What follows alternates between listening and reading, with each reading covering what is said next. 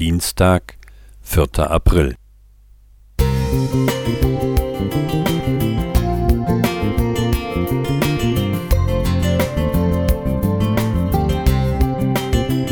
Ein kleiner Lichtblick für den Tag.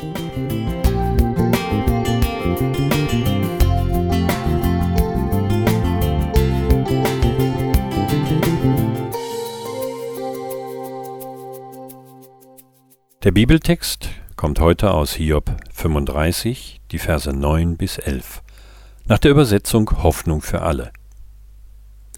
Laut stöhnen die Menschen unter der Last der Gewaltherrschaft. Sie schreien nach Befreiung. Doch keiner fragt nach Gott, nach seinem Schöpfer, der in der dunkelsten Stunde uns noch Hoffnung gibt.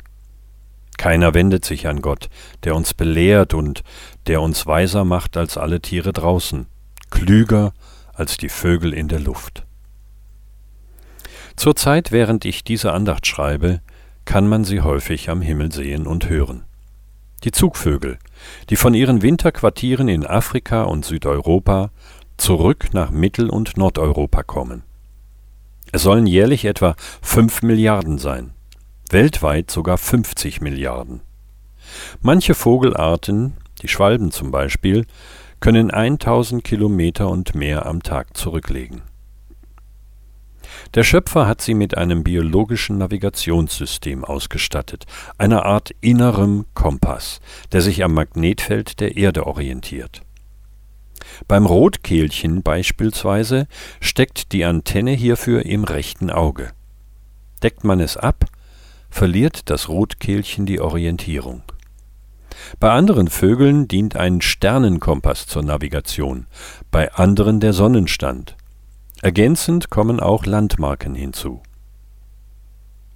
Als Stadtmensch habe ich mich in jungen Jahren leider nicht besonders mit der Tier- und Pflanzenwelt beschäftigt.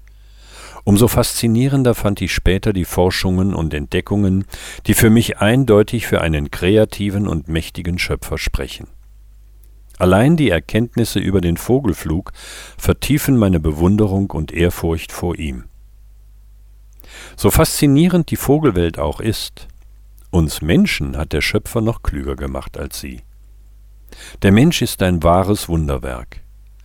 Umso bitterer ist es, dass so viele nicht nach ihm fragen, nach dem, der in der dunkelsten Stunde uns noch Hoffnung gibt, wie Elihu seinem Freund Hiob sagte, als dieser die dunkelste Erfahrung seines Lebens machte. Gerade wenn wir durch dunkle Täler gehen, privat, familiär, national, global, sollten wir uns gegenseitig daran erinnern. Der Schöpfer, der für die Vögel und andere Geschöpfe sorgt, liebt uns über alles. Auch wenn wir vielleicht noch nicht das Licht am Horizont erkennen. Wir sind ihm nicht egal. Nein, wir sind viel mehr wert als alle Vögel der Welt. Eli Dietz Prida.